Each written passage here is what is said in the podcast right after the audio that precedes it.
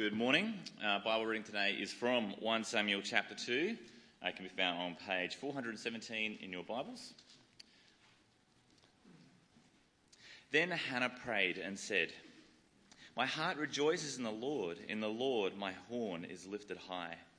My mouth boasts over my enemies, for I delight in your deliverance. There is no one holy like you, Lord. There is no one beside you. There is no rock like our God. Do not keep talking so proudly, or let your mouth speak such arrogance, for the Lord is a God who knows, and by him deeds are weighed. The bows of the warriors are broken, and those who stumble are armed with strength. Those who were full hire themselves out for food, but those who are hungry are hungry no more. She who was barren has borne seven children, but she who had many sons pines away. The Lord brings death and makes alive. He brings down to the grave and raises up. The Lord sends poverty and wealth. He humbles and he exalts. He raises the poor from the dust he lifts the needy from the, ha- from the ash heap. He seats them with princes and has them inherit a throne of honor. For the foundations of the earth are the Lord's. On them he has set the world. He will guard the feet of, of his faithful servants, but the wicked will be silenced in the place of darkness. It is not by strength that one prevails. Those who oppose the Lord will be broken. The Most High will thunder from heaven. The Lord will judge the ends of the earth. He will give strength to his king and exalt the horn of his anointed. Then Elkanah went home to Ramah, and, uh, but the boy ministered before the Lord under Eli the priest. Um, just looking, looking around the room this morning and noticing there's lots of youth kind of helping out and involved in different ways. Um, and Hannah's about to come up and, and, and keep helping in, in, another way as well. But it's just, uh, yeah, a really cool thing to see all the way that different youth, are not just this morning, but other Sundays as well, are jumping into serving. So I just want to say thanks so much, guys, for, uh, for everything you're doing. Um, but Hannah, Hannah's going to come up. Would you welcome Hannah? Thank you, thank you. Um, so Hannah is, is my, my volunteer um, for this morning, my willing volunteer who I asked to be my volunteer um, just before.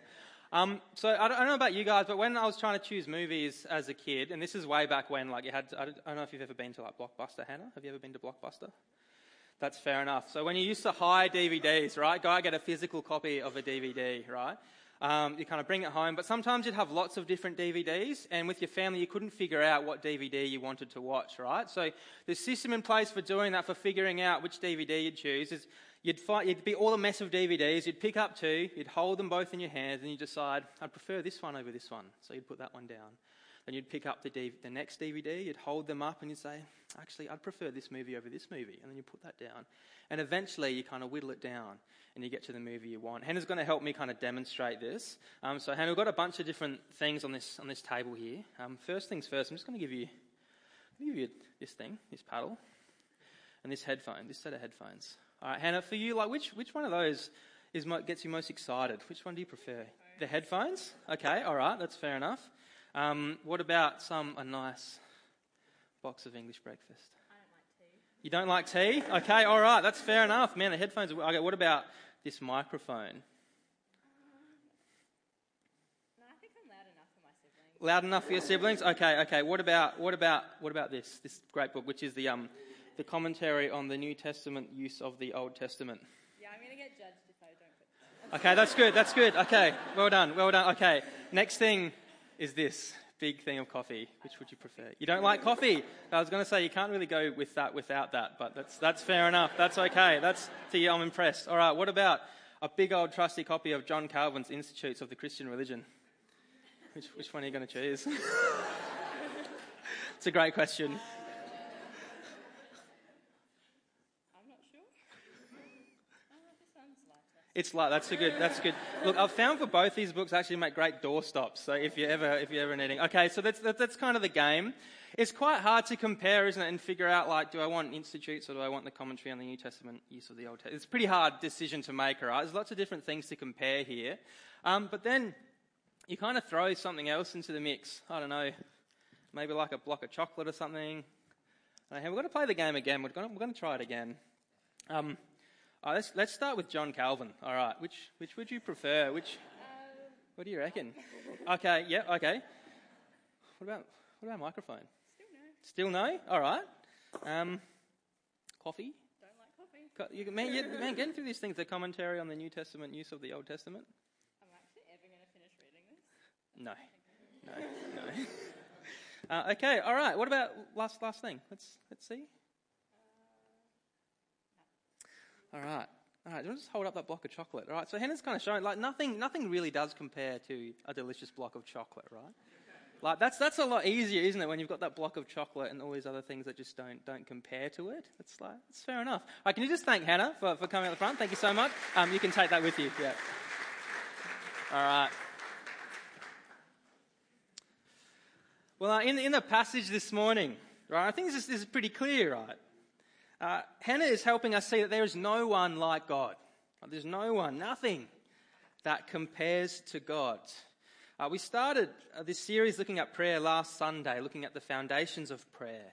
Uh, but this morning is all about prayers of praise to the God we know, as Bonnie said in the kids' talk before, because He is a God that we can know, which is incredible. Uh, last week, Carl opened up 2 Corinthians 4, just like he did at the start of the service this morning. And, and you read this together in light of the gospel, hope, and the message that's going out into all the world. Paul writes, Therefore, we do not lose heart, though outwardly we are wasting away, yet inwardly we are being renewed day by day, for our light and momentary troubles are achieving for us an eternal glory that far outweighs them all. So we fix our eyes not on what is seen but on what is unseen. Since what is seen is temporary, but what is unseen is eternal. And you thought last week about what it looks like to pray to God in light of this, in light of eternity. See, prayer helps us have our vision in our hearts aimed toward God. And this morning, as we read through 1 Samuel 2 and Hannah's prayer, I want us to have this in mind. There's a quote that's just going to come up on the screen behind me. Uh, praise helps our vision and our hearts be fixed on God as we remember and respond to who He is. Praise helps our vision and our hearts be fixed on God as we remember and respond to who He is. And there's actually nothing about our God that is not praiseworthy. Everything about Him is worthy of praise. Hannah says in 1 Samuel 2, in those first couple of verses, My heart rejoices in the Lord. In the Lord my horn is lifted high. My mouth boasts over my enemies, for I delight in your deliverance.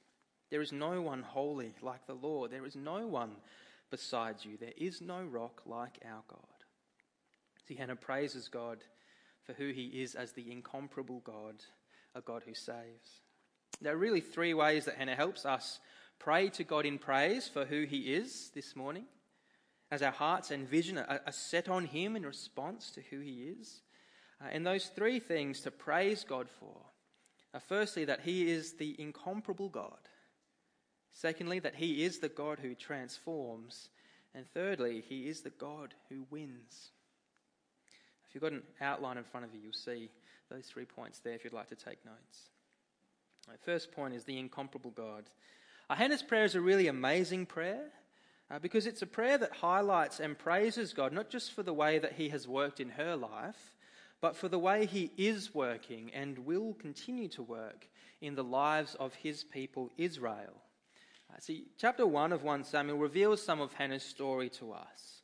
Um, she is one of two wives of a man called Elkanah, and this man had one other wife called Penina. Now, Penina, she had children while Hannah had none. And Penina didn't like Hannah uh, because their husband favoured Hannah a lot more. So Penina used what she knew was a source of great pain and grief for Hannah to hurt her. See, when we read 1 Samuel 1, verse 6 to 8, we read, Because the Lord had closed Hannah's womb, her rival kept provoking her in order to irritate her. This went on year after year. Whenever Hannah went up to the house of the Lord, her rival provoked her till she wept and would not eat. Year after year, we read this goes on. Now, cast your eyes over the rest of 1 Samuel when you get the chance. Um, Hannah eventually does have a son called Samuel. He's a prophet or a mouthpiece of God to Israel. It's the one that 1 and 2 Samuel are named after. See, Hannah prays for a son who she can give to the Lord to be raised up to serve God all the days of, of his life. And God goes on to answer that prayer. Samuel means God has heard. But what I want us to pay attention to now in chapter 1, just briefly before we move on, is actually the way that Hannah approaches God at this time. See, as she prays to God, we read in 1 Samuel 1, verse 10 In her deep anguish, Hannah prayed to the Lord, weeping bitterly. And we read that while she was praying and, and weeping and in great anguish because of the state she was in, Eli, who was a priest, he sees her and, and he thinks that she's drunk in verse 13. This is the kind of state that she's in. So, how does Hannah come before God in 1 Samuel 1? Well, she comes before God messy and in need. She doesn't pretend before God.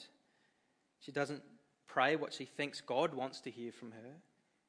She cries out to him as the God she knows him to be. And as her grief turns to praise in chapter 2, I think we find out who she knows her God to be. Hannah praises God as she prays, saying, There is no one holy like the Lord. There is no one beside you. There is no rock like our God. Now, the truly amazing thing about Hannah's story, the thing to really highlight about her prayer, is that in Hannah's story and in her prayer in, in chapter 1 and 2, well, she serves as both a reflection of Israel's state before God of great need and also reflects how God will answer that great need. See, the start of Hannah's song echoes a song sung by the Israelites generations before. It's echoed down through history. It's part of their, uh, their identity, their DNA as a rescued people. We read, uh, or we read through Exodus chapter 15 last year. I don't know if you remember that. We read this great song of praise to God after He'd delivered them from slavery to the Egyptians. And we read them singing this I will sing to the Lord, for He is highly exalted. Both horse and driver He has hurled into the sea. The Lord is my strength and my defense. He has become my salvation. He is my God, and I will praise Him. After being rescued from slavery, Israel responds in praise to God. And Hannah begins her prayer in much the same way, in a declaration that God is her rescuer, that He has given her victory. My heart rejoices in the Lord. In the Lord my horn is lifted high, my mouth boasts over my enemies, for I delight in your deliverance. After salvation comes praise. And Hannah is overjoyed at what God has done for her in giving her Samuel. Her grief has turned to praise. But the incredible thing here is that Hannah sees a bigger picture of what has occurred in her life. See, she is really caught up in the story of God's people, caught up in the story of his salvation. See, Hannah's perspective isn't just shaped by her circumstances, however negatively or positively they impact her because her perspective, her vision, is caught up in the eternal, unseen, yet knowable God who has revealed himself to his people in enormous, amazing power. And so she prays, praising God. There is no one like you, no one, no rock like our God on the way into work or school or uni or wherever you're going this week, why not pray a prayer like Hannah prays at the start of 1 Samuel 2? If there is no one beside God, no rock like our God, hold up the things that are coming in your day next to Him, just like Hannah was doing with that chocolate bar. Consider why He is better than those things, better than your career, better than that subject or the day that you're moving into, the sport that you're going to be playing at school the friends that you get to catch up with, all really great things. It's better than that great lunch that you're looking forward to, that, that coffee that you're hanging out for on the way to work. And pray, saying, There is no one like God. There is no one holy like you. There is no one beside you. There is no rock like our God. Hold the things ahead in your day up to God and see how much better He is than those things. and praise Him for it. Remember, praise helps our vision and our heart be fixed on God as we remember and respond to who He is. As you move into your day, what better way to start than this? See, Hannah's prayer also reminds us, though, that God is the God who transforms as well, and she teaches us to praise Him for this. It's point two in your outline. In the book of 1 and 2 Samuel, we see God transform the leaderless Israel that was oppressed into a thriving nation. We see God bring low those who seek to oppress his people, just as he did in Egypt and in the wilderness. We see God do incredible things in the most unlikely and unexpected ways. And Hannah praises God for being the God who transforms. In verse 3, the proud boaster, the one who is arrogant, is put in their place. For the Lord is a God who knows, by him deeds are weighed. God knows, he sees everything. Verse 4 and 5 The bow of the warrior is broken, but the one who stumbles, who is weak, is armed with strength. The ones who were full of food, they now need to work for it, but those who hungered, who had none, they hunger no more. In verse 5, maybe Hannah is reflecting on her own experience. Maybe she bore other children, or maybe in Samuel she is content, the number seven being the number of completion in Hebrew thought. While Penina pines away, she is still not content, and she can no longer provoke and hurt Hannah. In verse 6, we read, The Lord brings death and makes alive. He brings down to the grave, but he raises up from the grave. He sends poverty and wealth, he humbles and he exalts. The poor are raised from the dust, the needy lifted from the ash heap to be seated with princes. God flips the expective ways of the world onto its head. He transforms. We see that in King David throughout 1 and 2 Samuel, don't we? A humble shepherd becomes the king of Israel. A teenage boy stands before the mightiest warrior of the Philistine nation, Goliath. Like, is, is Arnold Schwarzenegger, is he still a known figure? Like, for the youth? Youth, put up your hand. You know Arnold Schwarzenegger? Yep, yep, nodding your head. Right, it's like a year seven standing up to Arnold Schwarzenegger, right? And this teenage boy, the shepherd David, he takes him down with nothing other than a slingshot and a stone.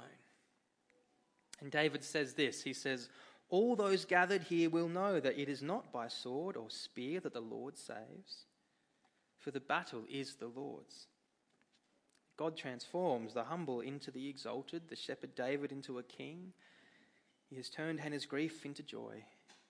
And he doesn't bring any of this based on anything those people have done or have to bring. The battle is the Lord's, David says.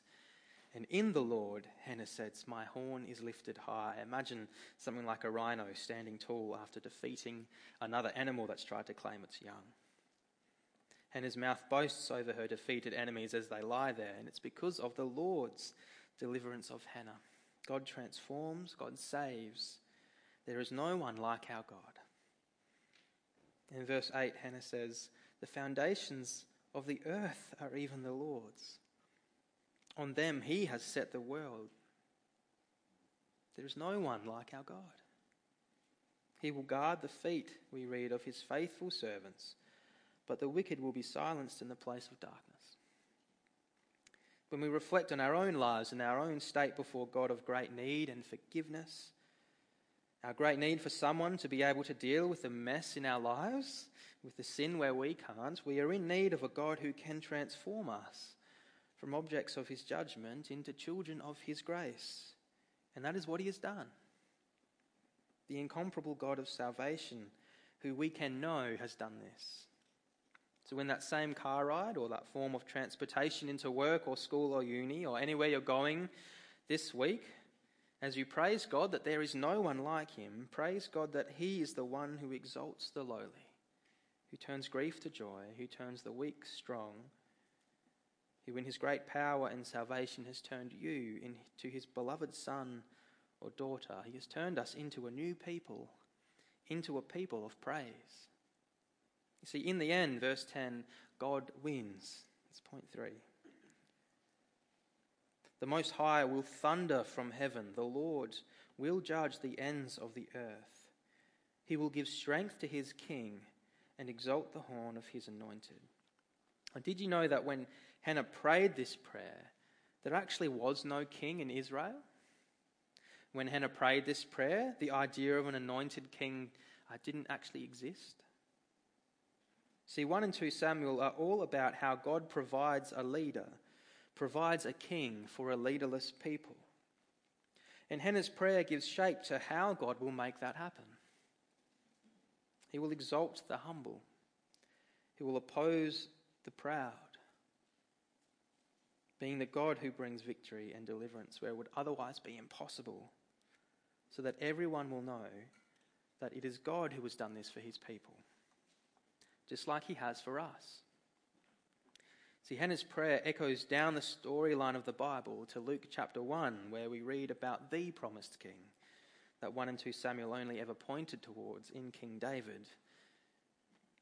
Mary, at the news that she will bear a son and is to name him Jesus, which means God saves, says, My soul glorifies the Lord, my spirit rejoices in God my Saviour, for he has been mindful of the humble state of his servant. God's salvation has come into the world in King Jesus. God's salvation has come to us. And just as Hannah's praise of God is caught up in the story of God's people, our praise of God is caught up just the same. So think about this for just a moment. When God promised a king for his people in 1 Samuel thousands of years ago, uh, God actually had you in mind. But let's take it back even further than that. See, Paul the Apostle writes this in Ephesians For he chose us in him before the creation of the world to be holy and blameless in his sight. In love, he predestined us for adoption to sonship. That means to be adopted as the one with the privileges of the firstborn through Jesus Christ in accordance with his pleasure and will. And why? Well, to the praise of his glorious grace which he has given us freely in the one he loves. Just let that sink in for a moment.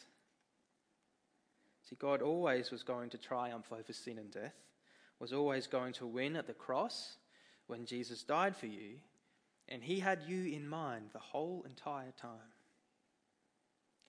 What else does that make you want to do if not praise him? We have a lot of things to praise God for. Remember, praise helps our heart and vision be fixed on God as we remember and respond to who He is. And Hannah has given us three ways, just three ways, out of many ways, to remember and respond to God in praise. There is no one like Him. He is the God who transforms, and He is the God of victory. I'm going to play a song now to help us uh, reflect on and praise God. And during that song, I'd love for you to just do one of two things. You'll see those printouts just on the seats around you. There's just a place there for you to write out something that you would like to praise God for this morning. There should be some pens floating around. There's a couple uh, just in the hallway as well if you're looking for those. If you can't find one of those slips of paper, just put it on the communication card as well. Uh, but in a few weeks, on February the 29th, uh, I'm going to be in this hall from about 7:30. I'm going to be playing some songs and praying prayers of praise to God. And I'd love to invite anyone here to come and join me on that night. I'll remind you that it's coming up. Uh, but I'd love to praise God for what He's doing in your life and for the things that He's doing in the world, or for the things you're just thankful to God for as you think about Him. So I'd love it if on those pieces of paper you could write out what you are praising God for today and then put it in a container uh, that Piper uh, is going to pass around a bit later on in the service during the last song. On the 29th, we're going to use those pieces of paper uh, to help us praise God. Now, you can put your name on it, you can remain anonymous, it's, it's totally up to you. But please take the time to write on that piece of paper something that you want to praise God for. The other thing you can do during this time is to just sit and reflect on the words of this song, uh, to pray to God silently in your heart, praising Him for who He is. You can do that too. Uh, but before I sing, I'm just going to just going to pray. Let me lead us in praying. Oh Lord God, we praise you that there is no one beside you. There is no rock like you, God. We praise you that you are the God who transforms hearts of stone into hearts of flesh and who has delivered us from the kingdom of darkness to live eternally in the kingdom of the Son you love. We praise you that you are the God who wins, that you are the God who saves, that you are the God we can know. Lord, you alone are the God who is worthy of praise. And so we pray that as we go out into our weeks, that we would turn to you in praise. That our hearts and our vision might be fixed on you, our eternal God, to the praise of your glory.